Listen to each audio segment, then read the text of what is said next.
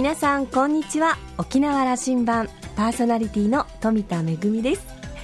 旧盆はどんな風にお過ごしになりましたか？私はですね久しぶりにあの仏壇の飾り付けをちょっとだけ手伝いました。あの我が家のですねあの旧盆用のあの仏壇に飾るあのお盆の提灯がありますよね仏壇飾りの。あのちゃんとこう右左とあるんですけど大体毎年ですねどっか片方があの電気がつかなかったりあのぐるぐる回るんですけど回らなかったりとかするんですけど今年はですね1回で両方ピカッとつきましてちゃんと回りましてなんかこうご先祖様喜んでるんじゃないかっていうなんかこんな単純なことで。でもう一つはちゃんとこうお盆に合わせるようにあの庭にですね、えー、うちはですねあのドラゴンフルーツがあるんですけども綺麗にあの真っ赤にちゃんと間に合わせて色づきましてよかったなと思っております。皆さん本当にあのお料理とかそれからうっとい餅とか結構大変だったかと思いますけれども皆様9問お疲れ様でございました。そして、えー、ご先祖様にはまた来年気持ちよく帰ってきてほしいなと思います。さあ沖縄羅針盤今日も5時までお届けいたします。どうぞお付き合いください。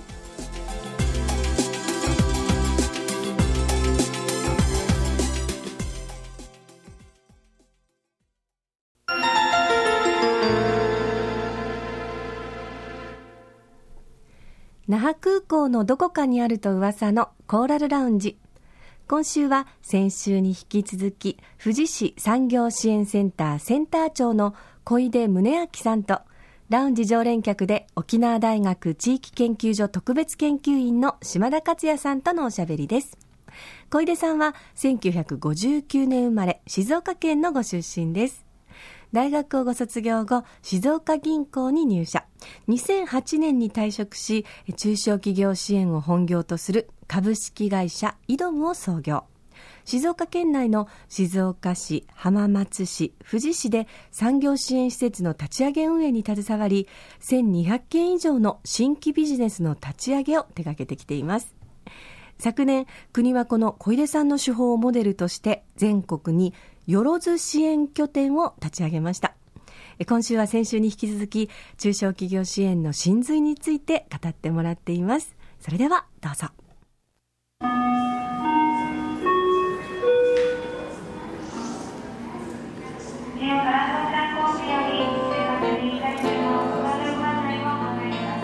情熱とおっしゃったけども、はい、小出さんの情熱はどこにつながっていきます？これを成功させて展開するんだと。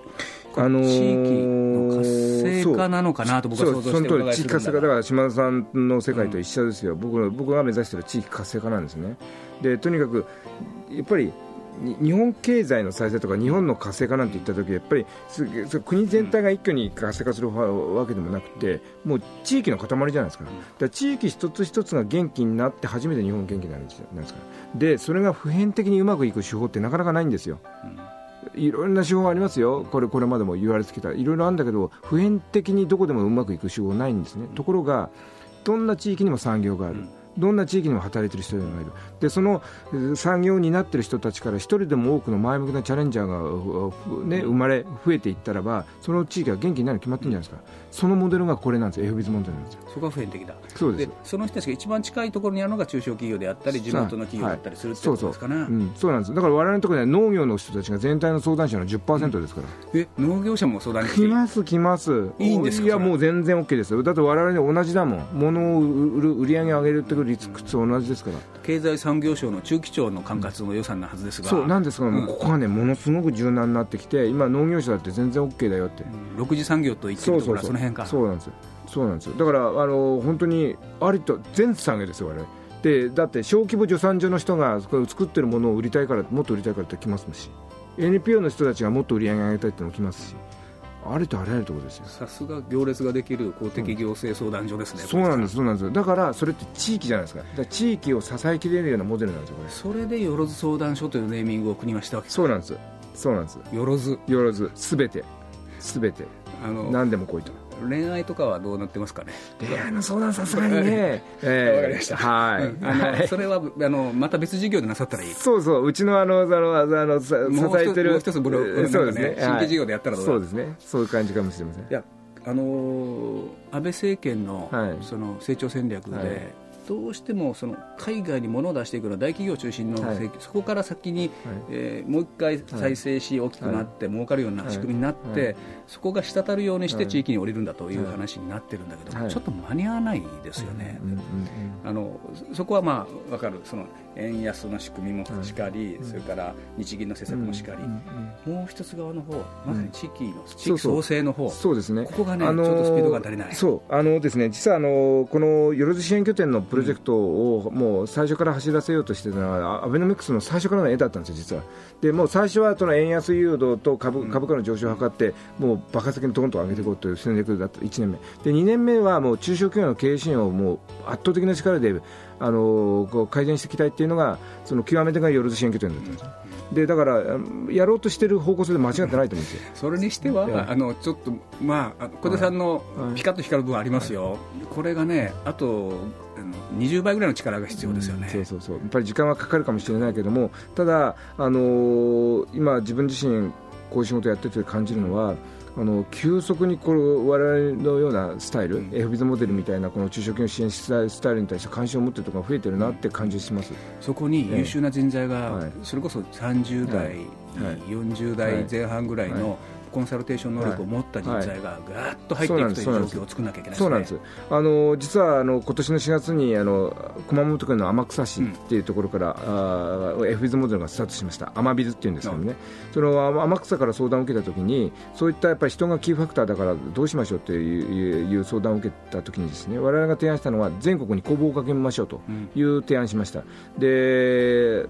まあ、日本経済新聞の転職情報欄なんかにも広告を出しながらあ PR したところ、ね、なんと全国から101人の応募があったんですね、うん、で101人からあ上位2人を選び抜いたんですよ、ピカピカの2人ですよ、うん、ですごいさっき言ったような資質、ビジネスセンスの塊みたいな2人を選べたんで、でそれを我々現場に呼んで、実地トレーニングをして、研修を受けさせて、送り込んだらどうなったかというと、ですね今、天草で爆発現象が起きてまして、天草って8万3000人の市なんですよ、そこに来る相談っていうのが、月間160件なんですね、で月間160件っていうのは、あの全国の支援拠点の県レベルの平均数字の倍以上の数字なんですよ、だから天草の人たちが奮い立っちゃったんですね。できるんだと。できる彼らと一緒にやろうと、雨水と一緒にやろうと、うん、そんな成功例、あの、はい、なんとかな過去の実績や経験で問わないんだということをさっきおっしゃっていながら、それをまた聞くのも私、変ですが、はい、その2人というのは、どういう経験全くこういう経験持ってなくて、えと第1位になったセンター長はですね、うん、えーと、学生ベンチャーで起業した人間なんですね、えーと、40枚ぐらいの人間なんですけども、えーと、在学中から起業して、会社3つぐらい立てた人間なんですよ、でそれは自分の事業であって、アドバイスの経験ないですよね。でで第2位の方はも元アクセンチュアあのトップコンサルのアクセンチュア出身なんですが、はいはい、アクセンチュアを辞めた後は地域おこしやってた人間なんですよ、でだから中小企業支援なんてことやってないんですね。でも資質があったと。あの小出さんね最初出会った10年前から今何が変わったかというと、はい、そういう優秀なこの世代の人たちが地方に目を向けるということがす。ごく大きくなったという、これは違違いましたね。全く違ったと思います、まあ、だから大きな分岐点ってやっぱりににあの3.11の,、ね、あの震災だったとは思いますけれども、やっぱり地域を元気にして初めてあの日本が元気なんだってことに気づいたり、あるいは地域を元気にするってことに対してものすごい強いロマンを、感じてる情熱かけるということがね。だから人生をかけてそれやってもいいんだっていう人は明らかに増えてると思いますね。そういう意味では変わりましたね。変わりました。ずいぶん変わりました。ええまあこう大きな流れが起きてるのか。だから、うん、ちょ10年前だったら、島田さんや僕なんて変わった人間に思われちゃったかもしれないけど、変わり者でしたよね。だけど今そういった変わった変わってるよねっていう人たちがものすごく増えたと思うんですね。ということはやっぱりそうあのトレンドが変わってきたというふうに僕は思ってますけどね。国はあのあの国が小出さん変わり者の小出さんを、はい、静岡、はい富士モデルだっつって、はい、全国に伝道師だって言ってるわけなんで、はい、そうです、そうです、でなおかつ、まあ、我々 F ビズを明確にモデルと名乗って、うん、あの国が施設整備、全国47やったわけですよ、で我々ど真ん中に立っちゃったわけですよね。ですからそれはやっぱり島さんにしてもそうだと思うし僕もそうだと思うんだけどもあの、まあ、自分たちがやってるからいい悪いは別として、まあ、本来あるべき姿をきちんと提示しただけに過ぎないと思ってるんですね。だからそういうことがあったらいいじゃんってことを具現化していくアプローチだったと思うんですよ。最初の頃楽しかったですよね、ね新しいものいろいろ、全くもう何でもありでチャレンジしましたからね、その結果、これだと思ってるんですよ、やっぱりチャレンジする必要があったと思いますよね。突っ走ってほしい。あの、えー、で沖縄のことを少し、はい、これだけ通っていただいてるんで、はい、どうです、10年見ていただいた、今の沖縄のけ、はい。まあ、本州から見て。ここ2、3年特にこの直近の1年って言っていいかもしれませんけど、すごい勢いを感じますよね、で僕はあの仕事から全国全、全都道府県に定期的にお邪魔しながら講演したり、セミナーやったりやってるじゃないですか、で全部見てますけどね、ありとあらゆるところと比べたって、沖縄一番あのパワー感じますよ、エネルギー感じますよね。すげえなと思っちゃうこの勢いをさっきの,、あの小出さんのテーマにつなげたいですよね、そうそう。だからチャンスがそうなんですものすごくそうなんです成功率高いってそうなんですでものすごく活性化してるわけじゃないですか、その中でやっぱり真に沖縄の中小企業小規模事業者飲食業の人たち農業者水産事業者のメリットにつながるような持っていき方にしたらいいと思うんですね。でそのためには、まあ、あのなんどっち言い方よろしくないかもしれないけどあの主導権を皆さんが握れるような力をつけて頑張ってもらいたい本土じゃなくて、本州じゃなくて、そうですそうです大企業じゃなくて、資本家じゃなくて、地元でやるんだという話。その通りです。のメッセージです。そうです。でこその、ね、手段というか、手法ですけども、うんうん、どうしても、まあ、こういう中小企業支援、公的なスキ,、ームを使いながら、まあ、あの民間主導だけでやできるわけじゃないわけで、はい、あの使いながら上手にやるって、国もそうやってくれとこう言ってるわけでやればいいんですが、もう一つ、小出さんが銀行出身だからまた聞くんだけども、金融機関の皆さんが今、このテーマに、まあ、一生懸命なってると、そうですそうです。少なくともあの経営陣、頭取の皆さんは、これやんなきゃいけないんだと、号令かけてるっていうんですよ。その通りこれは大事な、まあ、はい、まあ、ある種ファクターですよね。そうですね。この人たちがまた頑張る。その通りです。あの実はですね、このまあこの日本経済再生しなきゃならないという中で、当然ながらそのあの金融機関の監督官庁である金融庁も、うん、あれ財務省もですね、えー、地域金融機関に対してものすごく強く求めたわけですプレッシャーかけてるそうです。あのとのもっと踏み込んだ、うん、もっと成果の出る具体的に言うと売り上げを上げられるような支援をするようなあのノウハウをつけてくださいということを強く迫ってるんですね。地元中小企業が、はい、その発展しなければ、はい、金融機関も淘汰するぞとこういう話、ね、そうなんです。ですでに地域金融機関っていうのはじゃ地域の中小企業小規模事業者が元気になって初めて自分たちが元気になるわけですよ、うんだから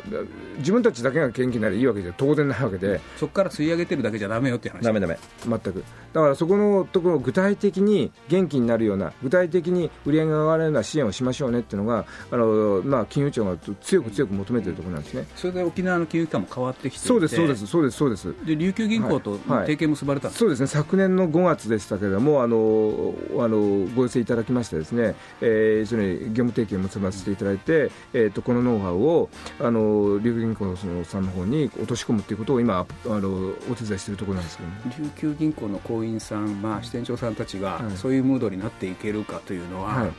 うんあのー、大変だろうな。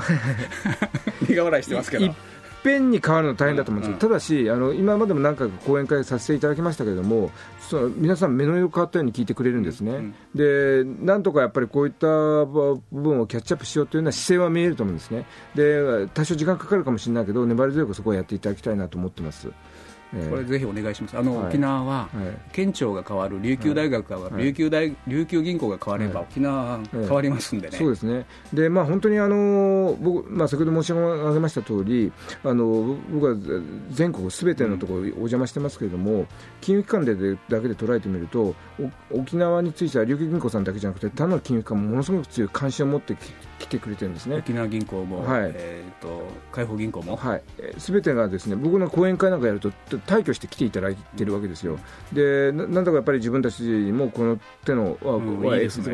あのコンサルティングをやろうというような姿勢が見えて、これはおそらく全国の都道府県の中で一番そういうような傾向が見えるところかもしれませんね。うん、ところがやっぱり今あの、日本の金融機関もものすごい経営環境が厳しくなってしまっていて、うん、基本的にあの利材が取れなくなってきてるから、今までだったら信用金庫さんが独壇場で持ってたようなあ規模のところにどんどんどんどん地方銀行が入ってくるというようなものすごいせめぎ合いが行われてるんですね。でもともとあの日本の金融の世界ってオーバーバンキングって言われてまして銀行が多すぎる状況の中でそのようなせめぎ合いが起きているんでもうなかなかその通常の金利競争だけじゃ厳しくなっちゃっていてでそんな中でコンサルティングって圧倒的な差がついてしまうわけですよ、できるところとできないところとだからここでなんとかキャッチアップしようということで特に信用金大手信用金庫がものすごく強い関心を持ってくれていてうちには今4校の信用金庫さん大手信用金庫さんがあの研修生として、うん、えー、長期にわたってうちに送り込んで人を送り込んでいるような状況になってるんですね。ね。えー、うん、話戻しますけど、はい、沖縄にも商工会、商工会議所、そこに経営指導員さんっておられて、はい。はい、多分100人ぐらいおられるんじゃないですかね、沖縄中で。なるほど。はい。えー、で金融機関にもそれと類する近い仕事をこれからやる、うん、あるいはもうやってる人たちがいるってわけです、ね。うん、そうです。そういう部署もありますしささらにそこのところのレベルを急速に上げようと努力してます。そこがパワーアップして今小出さんのような、はい、あのその思想というかな、はい、そういうことになっていけば、これはそうです。県内の中小企業にとって、ものすごいパワーアップにつながりますよね、えー、すごくいいと思いますよ、えー、その上沖縄全体のマクロ経済はいいと、そうですそうです。全く本当に羨ましいぐらい。この時にやらなくていつやるって話。そうです。そうだと思います。あの沖縄の,、あの経営者の皆さんに、はい、えー、メッセージを出してもらって、うん、あの小枝さんとは那覇空港でお別れしたいと思います、ありがとうございます、まああのとにかく環境はすごくいいと思うんですね、うん。でその中でいかにするかということだと思うんですけど僕自身はいつも思ってるのは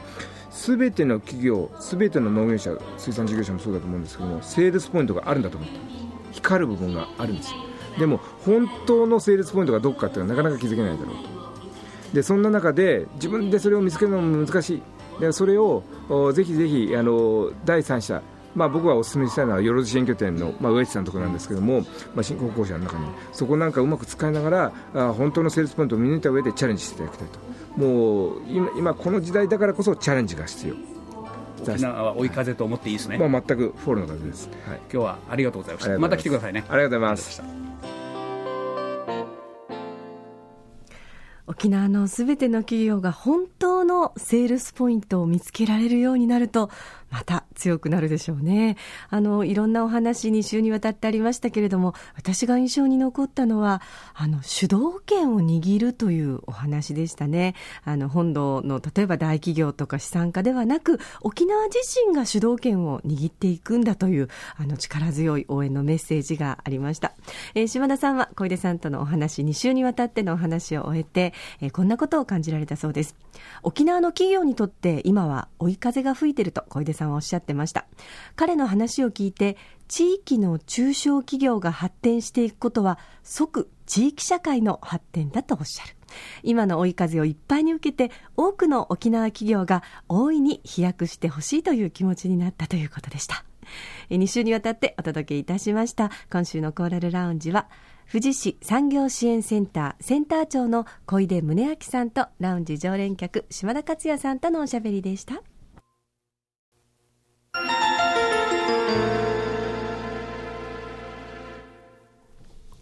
恵みのあしゃぎだよりのコーナーです。えー、今日はですね、先日の、えー、舞台公演のご報告と、それから次の舞台公演のご案内をしたいと思います。えー、木曜日、ちょうどね、お盆の中日の日だったんですけれども、天ブス那覇にあります天ブスホールでボトルメールという、え琉球芸能の公演を行いました。え中国からのツアーのお客様がいらっしゃいまして、広州と北京の方から75名の団体様と、それから、えー、県外と、そして県内のお客様と一緒にですね、えー、琉球芸能の楽しい時間でした。まあ、あの、大変あの、お子さんが多くてですね、賑やかなあの会場だったんですけれども、客席の方も賑やかで。でもあの、一緒に手拍子をしたり、それからあのね、ヒーヤーサーサーと兵士を掛け合ったり。で、まあ、お盆の期間中っていうことで、なんかこう、エイサーはですね、あの、みんなキャストがですね、あの、いつもよりやっぱり気合が入ってまして、お届けしたんですけれども、無事に幕を下ろすことができました。えー、ご来場いただきました皆さん本当にありがとうございました。えー、同じこのボトルメールの公演、今度は、えー、今度の金曜日です。9月の4日、金曜日に国立劇場沖縄の小劇場で夜の7時から公演が行われます。えー、今回はですね、琉球芸能と、それから、えー、横浜にあります老舗の影劇団かかし座のの方から、えー、影の専門家がいらっしゃいますので、琉球芸能と影のコラボレーションもお楽しみいただけると思います。えー、チケットは2000円です。えー、未就学児の方で、お母さんお父さんのね、あの、えー、お膝の上で鑑賞される方は無料となっていますので、ぜひ家族揃ってお越しください。えー、県内各プレイガイド、e チケット、それから国立劇場沖縄のチケットカウンターでも、えー、チケット取り扱っております。えー、お盆は終わっちゃいましたけれども、えー、ぜぜひですね、あの、ちょっともう一回さん見たいという方はですね、え、お越しいただけると嬉しいです。めぐみのあしゃぎだよりのコーナーでした。